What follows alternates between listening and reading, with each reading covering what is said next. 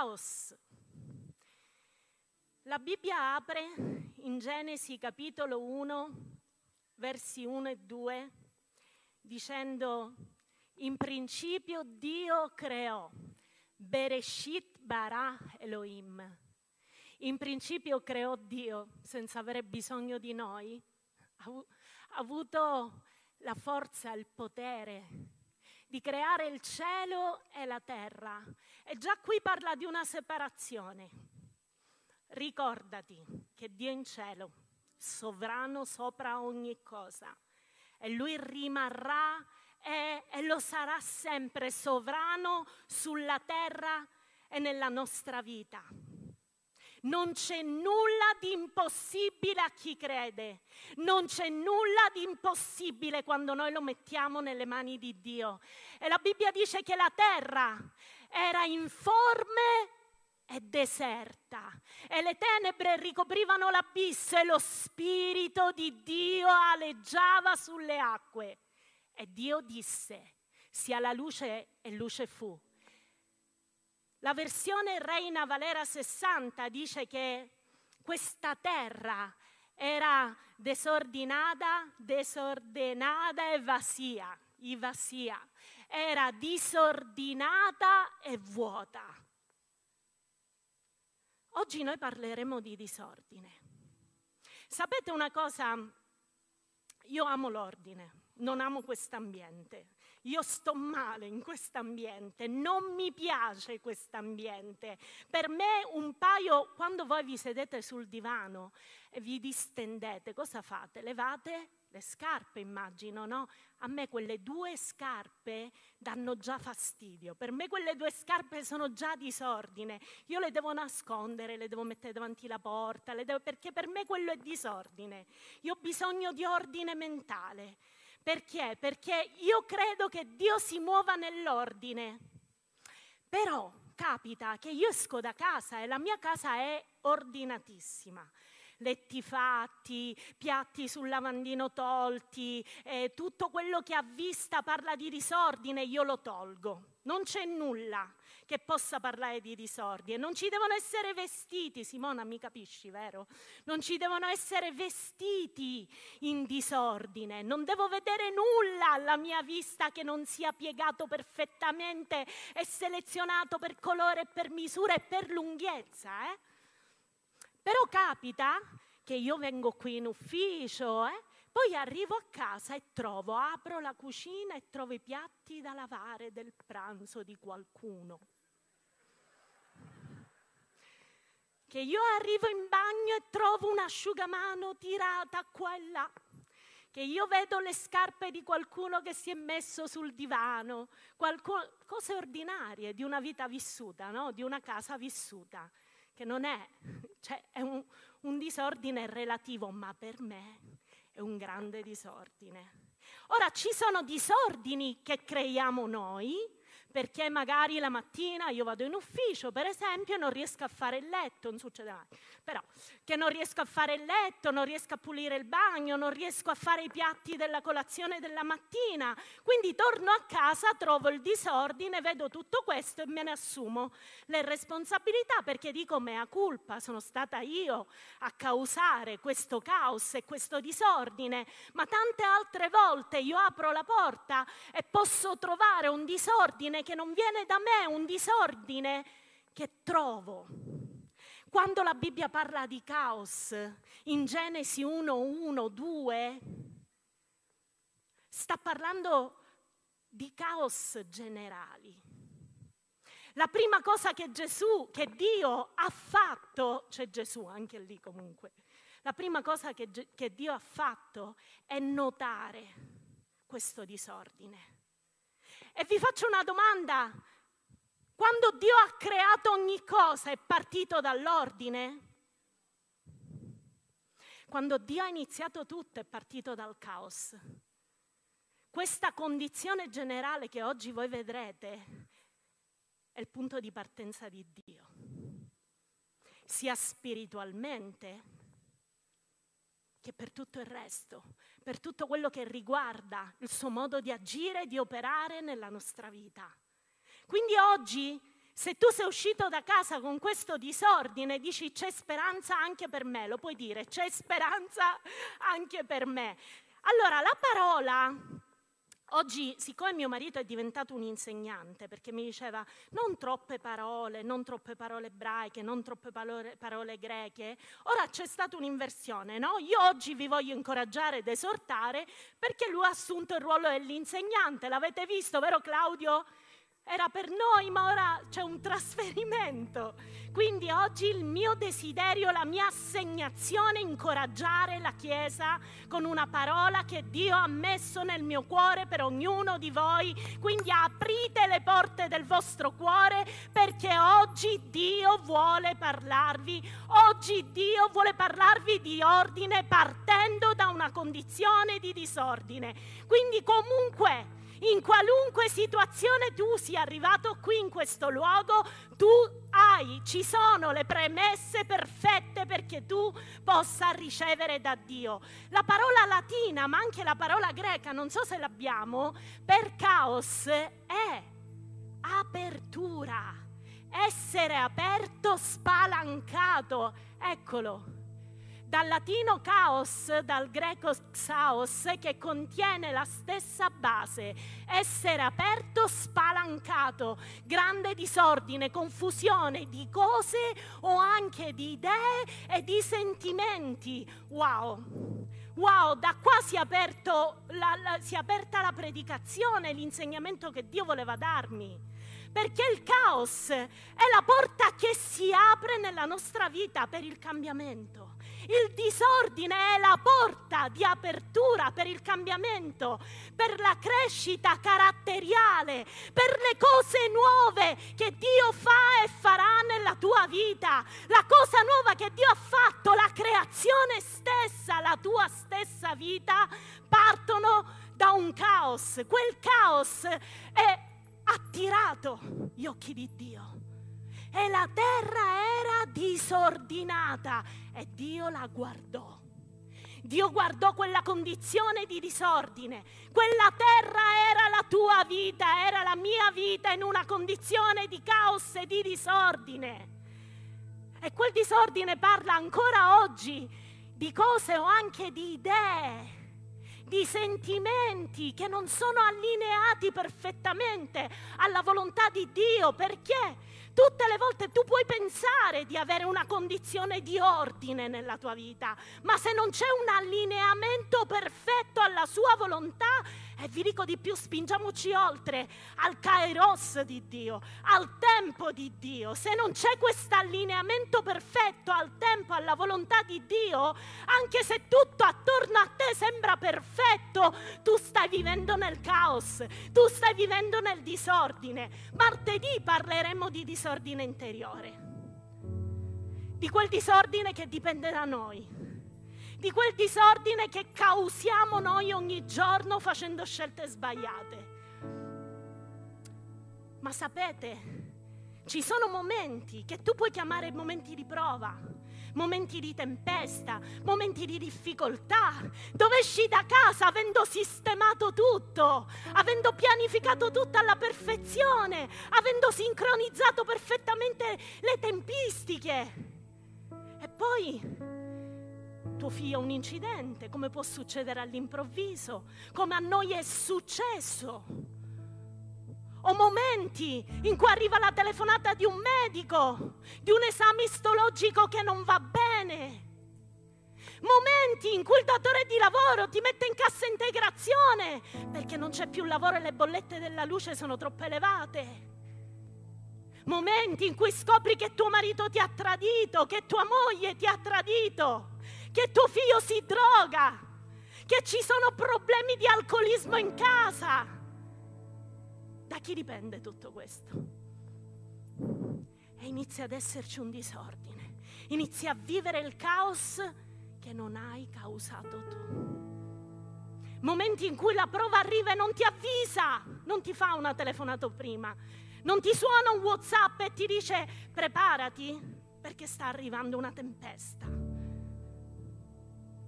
Sono quei momenti che non vorresti mai vivere, ma nei quali ti trovi. Momenti in cui Gesù ti dice c'è una chiamata per te, vai, passa all'altra riva. E la tempesta, chi l'aveva programmata? Momenti in cui le onde si alzano e tu perdi ogni equilibrio umano, dove tu non sai più dove guardare per salvarti, perdi ogni ancoraggio. E sembra quasi che tutto quello che sia nelle, che è nella tua barca per le alte onde l'hai perse. Avevi un equipaggiamento, ti eri portato dietro un equipaggiamento, ma le onde hanno fatto perdere il carico che c'era nella barca. Anche la stessa parola ebraica usata per informe è tou, che dice un luogo di caos, confusione, qualcosa che non ha forma, una cosa senza valore, uno spreco, parla di rifiuti, di deserto. Sono quelle cose che tu dici è in più nella mia vita. Tutto questo è spazzatura. Quelle cose che ti parlano di una vita senza valore, ma che ci campo a fare. Quante volte l'abbiamo detto, l'abbiamo dichiarato, ma servo Dio e poi mi trovo in questa condizione di caos? Perché mi trovo nella prova? Perché mi trovo nella difficoltà? Perché sto vivendo tutto questo, Dio? Perché questo senso di solitudine? Perché questa malattia? Oggi tutti vorrebbero sentirsi dire, oggi è il giorno della tua guarigione, oggi è il giorno del tuo miracolo, This is your day. Oggi è il, do- il, giorno in cui Dio opererà nella tua vita, oggi è il giorno della liberazione, ma Dio mi ha dato un'assegnazione, ve lo dico di nuovo, incoraggiarvi, ma vivere per fede in giorni come questi. Quando non è ancora arrivato il foglio del medico che ti dice sei guarito, quando ancora tua moglie non è tornata a casa, quando ancora non ti ha chiamato nessun datore di lavoro, nessun collocamento per dirti hai un lavoro. Perché la fede, la vera fede, quella che dal greco è pistis, ferma convinzione, non riguarda i, bu- i giorni buoni, non riguarda i giorni in cui stai bene, non riguarda i giorni in cui la tua barchetta è come la barchetta in Canada, che va finché la barca va. No, è per i giorni in cui le onde sono alte, è per i giorni in cui le difficoltà e le prove sono talmente forti che cercano di ammutolire la voce di Dio e di non farti sapere che Lui c'è e che Lui ti può dare la forza in momenti come questi Dio ha un messaggio per te. Qualunque cosa lui inizierà oggi, lo inizierà da una condizione di caos e di disordine che c'è nella tua vita. Forse non hai più niente, forse hai perso tutto, forse tutto quello che vedi attorno a te è una condizione come questa. E Dio ti dice resisti lì Prova a rimanere fermo in questa condizione, quando non ti sai dare una spiegazione, quando non hai causato tu questo disordine, mentre stai servendo me con tutto il tuo cuore. Ci sono condizioni che diventano spazzatura per la nostra vita, quel rifiuto menzionato nella parola stessa caos, l'abitudine è spazzatura quando quell'abitudine ti porta lontano dal di più che Dio ha preparato per te. Ci sono abitudini e routine di vita che diventano religiosità nella nostra vita, che non ti portano più a ricevere nulla da Dio. Tu vieni la domenica, prendi un posto, hai delle certezze, hai una chiesa certa, hai qualcuno che prega per te certo, hai una famiglia certa. Ma poi quando succedono cose come una telefonata che arriva all'improvviso, tu dici Signore, dove sei? Dove sei?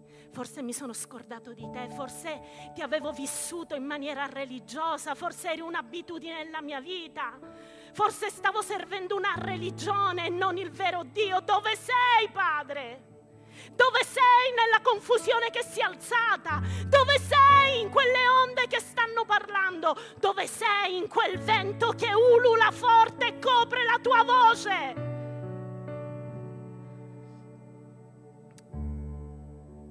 Dio iniziando ad evidenziare il caos, inizia a parlare di ordine. E Dio stamattina sta evidenziando il caos per arrivare all'ordine. Ma c'è un processo, è la vita, la vita naturale. La Bibbia parla di questo processo. Non commettere mai l'errore che commisero i discepoli quando si alzarono le onde, quando si trovarono nella barca, mentre Gesù era lì con loro. Ma che fai? risposero paragrafando, parafrasando, qui Antonella già vedo l'errore, parafrasando. Immaginate i discepoli dire, ma che fai, dormi? Ma non lo vedi le onde alte? Non le vedi le onde alte? Ma stai dormendo? Ma hai pure un cuscino? Ma non lo vedi che siamo disperati? Non lo senti il grido del nostro cuore? Sentiamo la morte. Sentiamo una voce che parla di morte, di fine.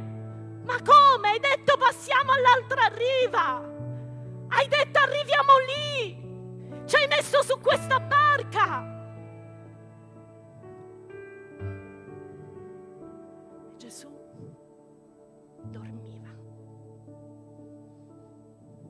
loro gridarono, si arrabbiarono, non compresero, non capirono. Stamattina io ti chiedo dov'è la tua fede? Dov'è la tua fede? La fede non è qualcosa che indossi in un dito. La fede è qualcosa che si sviluppa in questi momenti.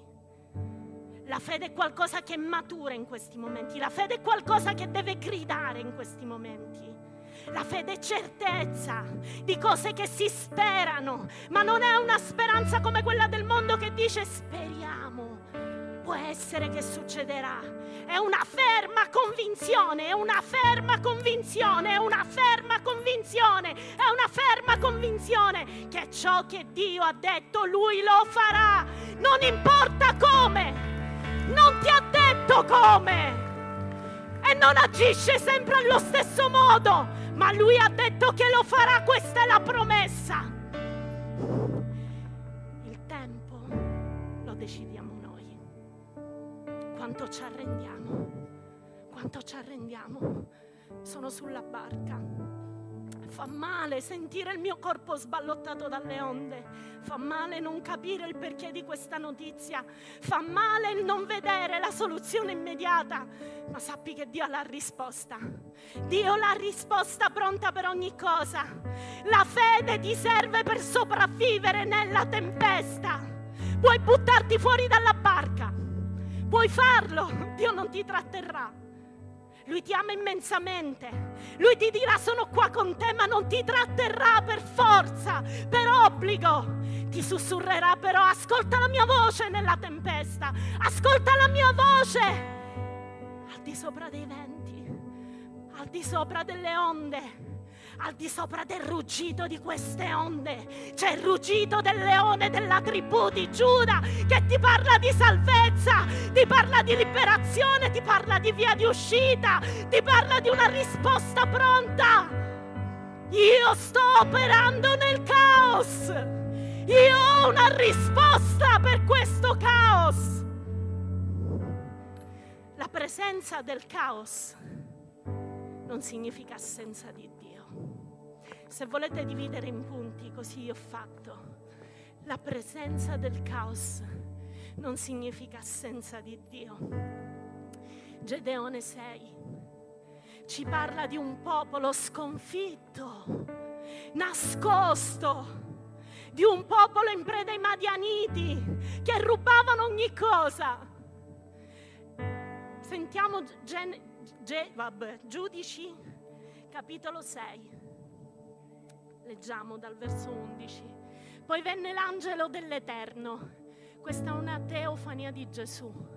E si sedette sotto la quercia di Ofra, che apparteneva a Joash a Biezerita, mentre suo figlio Gedeone batteva il grano nello strettoio per sottrarlo ai Madianiti, che andavano lì per prendere tutto quello che usciva fuori da quella terra, per rubare il raccolto e quindi il loro futuro il loro sostentamento e l'angelo dell'Eterno gli apparve e gli disse, l'Eterno è, l'Eterno è, l'Eterno è, l'Eterno è con me.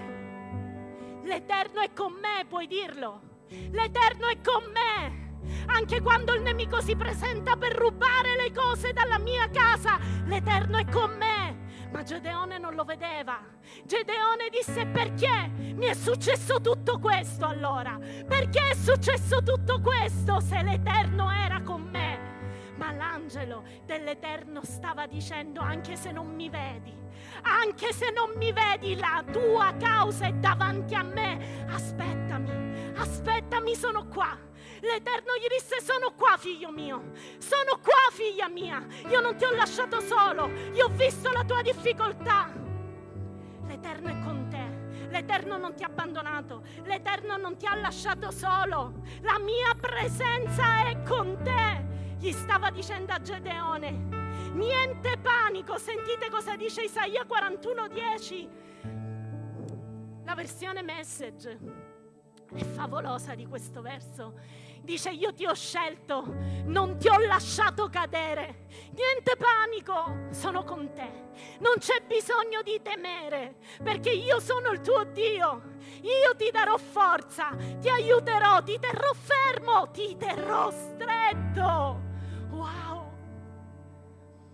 Parole sono per te che stai vivendo il momento di confusione, il momento in cui hai perso la strada, il momento in cui tu hai perso la via.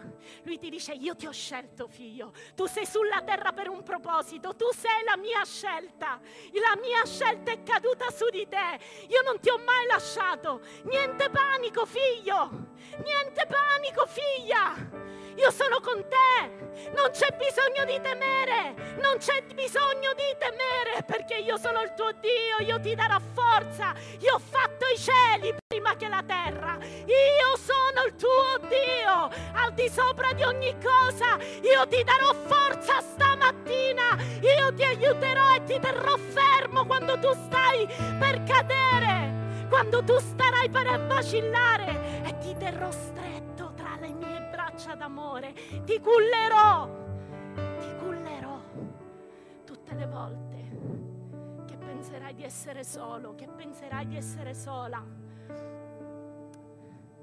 Genesi 39, 20 e 21 parla di Giuseppe. Neanche Giuseppe fu esente dal caos. La Bibbia dice allora il padrone di Giuseppe lo prese e lo mise in prigione nel luogo dove erano rinchiusi i carcerati del re ed egli rimase quindi in quella prigione.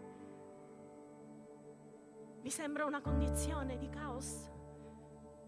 È un caos mentale, ma tu mi hai dato dei sogni, ma tu mi hai dato delle visioni precise, tu mi hai parlato di un destino, perché sono in carcere? Perché sono in prigione? Cosa sta succedendo? Cosa ho fatto di male? Cioè i miei fratelli mi vendono e io sono in prigione. Miei fratelli annunciano la mia morte io sono in prigione e loro sono liberi. Caos, disordine, confusione. Ma sentite cosa dice il verso 21. Ma l'Eterno fu con Giuseppe. Quanto stiede Giuseppe nella prigione? Quanto stiede? Due anni. Non fu un giorno.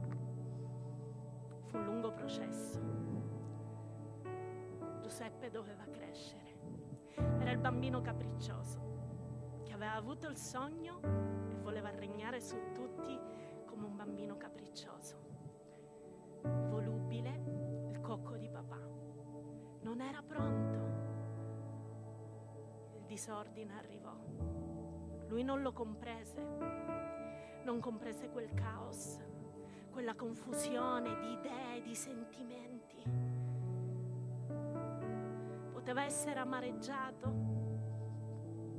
lasciò di operare, ma l'Eterno era con Giuseppe in quella prigione, lui incontrò Dio, ma l'Eterno era con Giuseppe e Dio usò verso di lui benevolenza, ma dove fuori? Prima all'interno di quella prigione. Secondo punto, Dio nel caos si sta muovendo. Lo Spirito di Dio, vedendo quella terra disordinata e vuota, aleggiava. È un movimento. Dio stava, si stava muovendo. Dio non è fermo, Dio non sta a guardare, Dio non aspetta inutilmente. Dio è con te, ma mentre è con te si sta muovendo. E Dio dimostrò, Gesù dimostrò suoi discepoli, mentre gridavano dormi, non ti porta che noi periamo? Lui si alzò e dimostrò loro che ancora nelle sue mani era tutto il potere.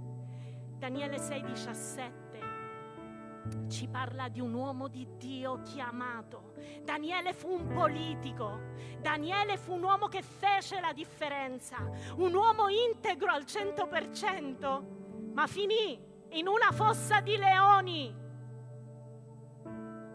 È un disordine? È un disordine che aveva causato lui? Stava servendo Dio, ma si trovò nella fossa dei leoni. Ma a me questi versi ieri cercavo di essere lì, chiudevo gli occhi e dicevo Signore fammi essere lì. Daniele 6:17 dice allora il re ordinò che si prendesse Daniele e si gettasse nella fossa dei leoni. Il re rivolto a Daniele gli disse, quel Dio che tu servi con perseveranza, che ti possa salvare, decreto. Ha decretato lui, ha profetizzato il re, ma poi fu portata una pietra e fu posta sopra la bocca della fossa. Il re la sigillò con il suo anello e con l'anello dei suoi grandi, perché niente fosse mutato sulla sorte di Daniele. Quando parla di anello, parla di sigillo, significa il decreto è uscito e non c'è niente, è irrevocabile. Fu messo in una fossa di leoni fu presa una pietra, come se il leone in un attimo fu presa una pietra a sigillare quella bocca, a sigillare quel decreto. Segnava la fine della vita di Daniele. Daniele lì dentro poteva dire è finito tutto, non c'è più speranza per me, morirò, ma morirò con la mia fede. Ma il verso successivo dice, quindi il re ritornò alla reggia. Passò cosa? Passò la notte digiuno e non gli fu introdotta alcuna donna e anche il sonno lo abbandonò. E quando? Che dice il verso 20? Quando? Quanto tempo passò dalla sera alla mattina? 12 ore passarono abbondanti, no? E la Bibbia dice che il re passò tutta la notte digiuno. La mattina dopo il re si alzò di buon'ora e sullo spuntar del giorno andò in fretta alla fossa dei leoni e quando fu vicino chiamò Daniele, servo del Dio vivente, il tuo Dio che tu servi con perseveranza, ti ha potuto salvare dai leoni? Daniele dov'era? Era nella fossa. La pietra dov'era? Il decreto dov'era? Irrevocabile. I leoni dov'erano? Ma Daniele com'era? Daniele era vivo, era più vivo che mai. La mia domanda è, lo stesso Dio che era lì nella fossa poteva liberarlo la notte? Sul momento? Poteva rimuovere la pietra? Poteva annullare il decreto? Poteva cancellare tutto, poteva uccidere i leoni, poteva salvarlo e rapirlo, come ha fatto con Elia, mandare un carro di fuoco. Ma non lo fece, non lo fece. Lasciò la pietra, lasciò il decreto, lasciò i leoni, lasciò Daniele. Ma la gloria chi la prese? Chi prese la gloria nel caos? Chi prese la gloria nel caos? Chi, cre- chi è che è cresciuto nella fede? Chi è che ha sperimentato di più di Dio nella fossa dei leoni? Fu Daniele. Chi è che si stupì della grandezza di Dio? Tutti! Quella confusione che stai vivendo è per la gloria di Dio! È per la gloria di Dio! Quella malattia è per la gloria di Dio. Quella difficoltà è per la gloria di Dio. Quel problema economico è per la gloria di Dio. Tu sei nella fossa dei leoni. Forse ti trovi nella fossa dei leoni. Non chiedere, fammi uscire dalla fossa. Ti voglio sperimentarti nella fossa. Non dire togli la pietra. Non dire togli i leoni. Non dire cambia il decreto. Di voglio crescere, voglio maturare, voglio sperimentarti, voglio che tu prendi la, prenda la gloria, voglio darti la gloria per tutta la mia vita, voglio raccontare della grandezza del tuo nome, che tutti conoscano chi tu sei. Che tutti conoscano chi tu sei nella mia circostanza. Non chiedere di uscire dalla fossa dei leoni, chiedi di sperimentare Dio nella condizione più difficile. Quando qualcosa ti dice è finita, è finita per gli uomini, è finita per gli uomini, ma la fine degli uomini è l'inizio di Dio nel caos. 3. Ricordati che Dio ha un piano divino. C'è un piano, un disegno perfetto di Dio. Sapete che cosa? Più leggo la Bibbia, più mi innamoro e capisco. Io ho sempre detto, Dio è un Dio d'ordine, si muove nell'ordine. Dove c'è disordine, Dio non opera, Dio ha cambiato la mia visione delle cose. Dio parte dal disordine per portare ordine. Salmo 139, verso 16, cosa dice? I tuoi occhi videro la massa, caos. È la stessa parola, stessa parola. I tuoi occhi videro rifiuto. I tuoi occhi videro una cosa che per gli uomini era senza valore i tuoi occhi videro confusione e disordine. I tuoi occhi videro la massa informe del mio corpo. Ma nel tuo libro erano già scritti tutti i giorni che erano stati fissati per me, anche se nessuno di essi esisteva Dio ha un piano perfetto, dalle cose informi, dalle cose caotiche, dalle cose che ti parlano del nulla, dalle cose che ti dicono come trarrà fuori Dio la sua gloria. Come può Dio concludere il disegno da uno schizzo così imperfetto?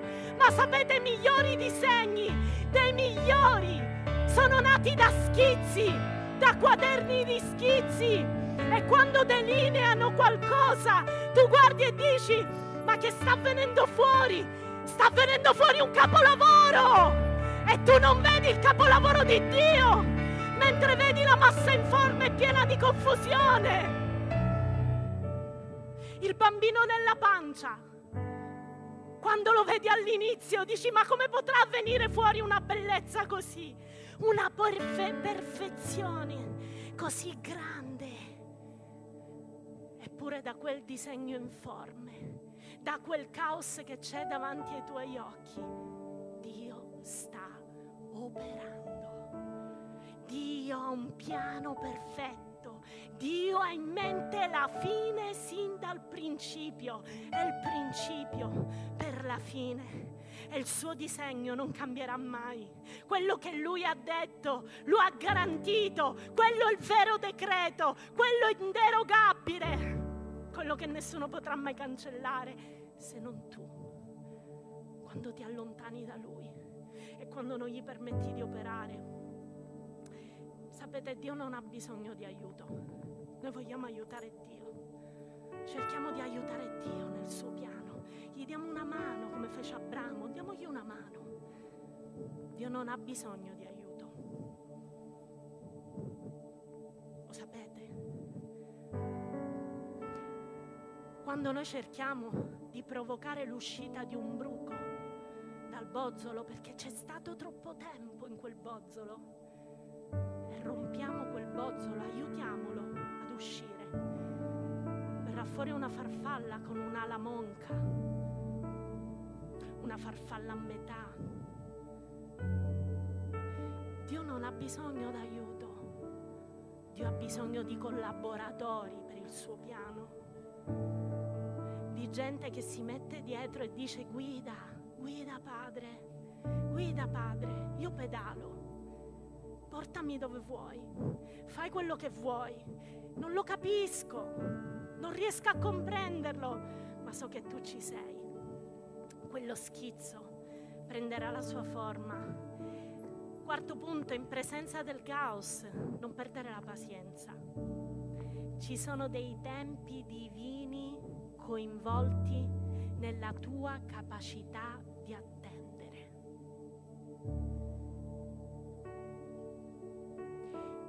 Mi piace così tanto l'Apostolo Paolo l'Apostolo Paolo parla di imitare Dio e di guardare i grandi testimoni, essendo circondati da una così gran nuvola di testimoni. Corriamo.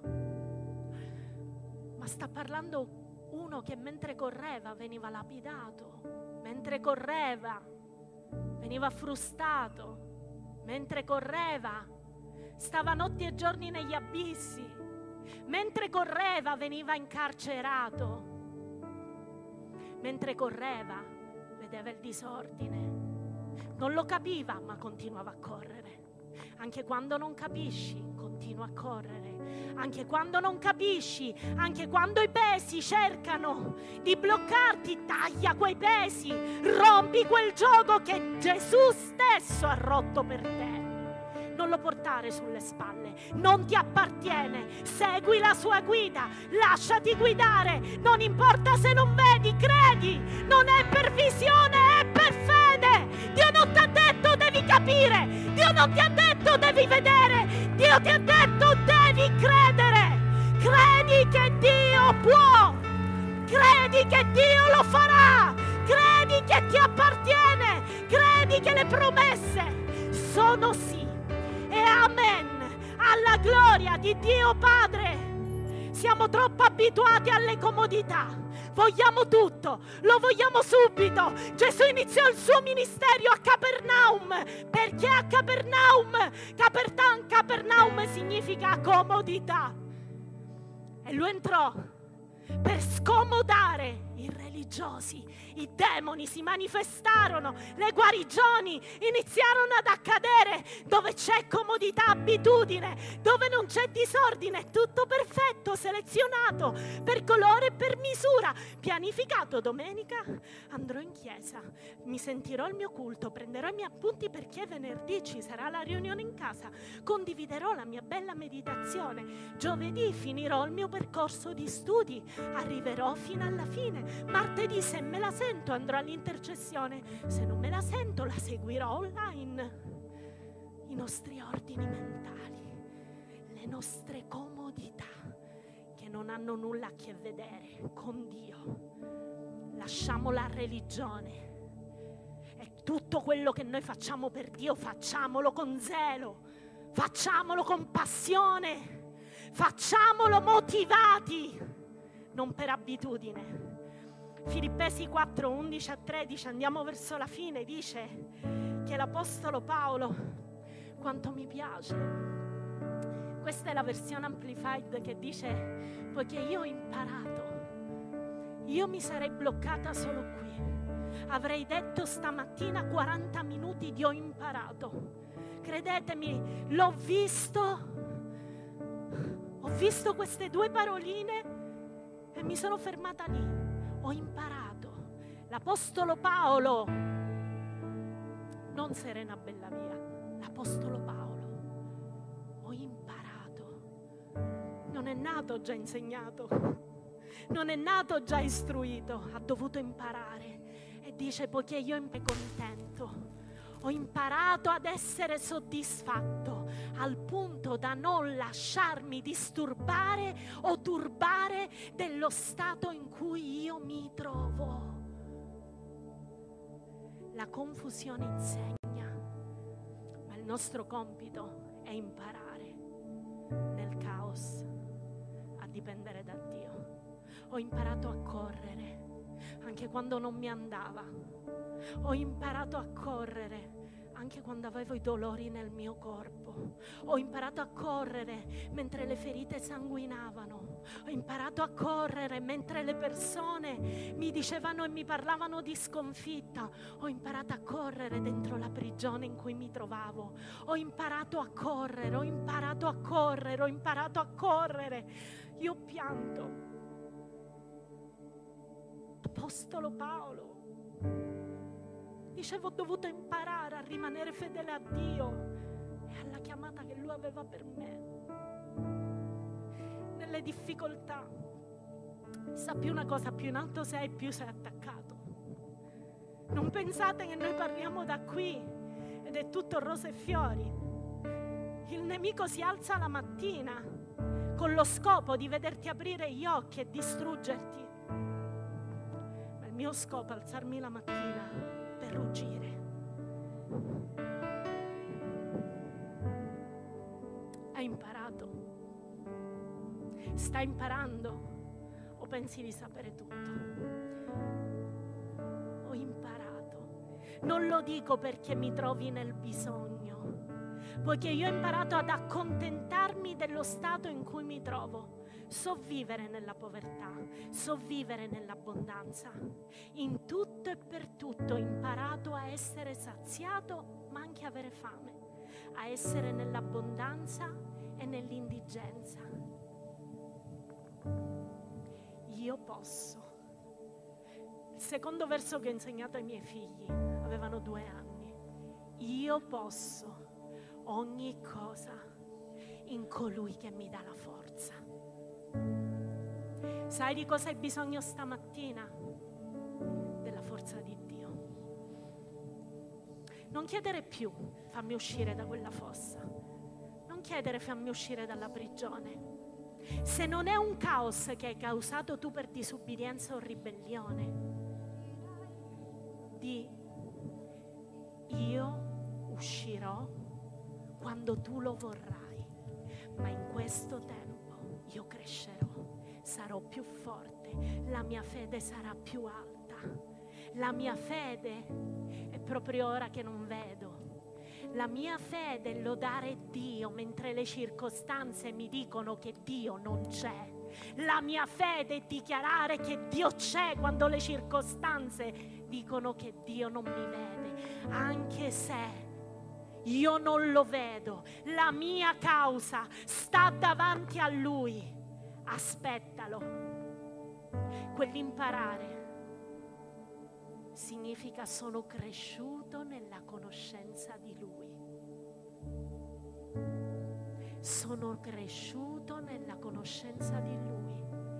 Quando Lui ha provveduto, ma anche quando non avevo nulla e mi ha insegnato a vivere nonostante io non avessi nulla non lasciare l'aratro.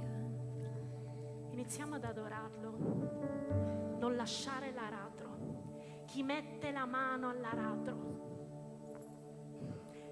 l'aratro ha la forma di una croce. Chi mette mano all'aratro e torna indietro non è adatto per il regno di Dio.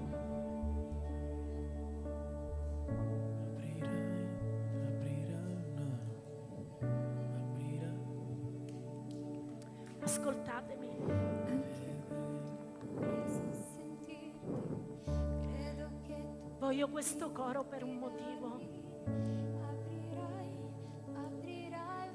Accordiamoci. Perché da questo luogo deve salire una sinfonia. È un'armonia che apre le orecchie di Dio.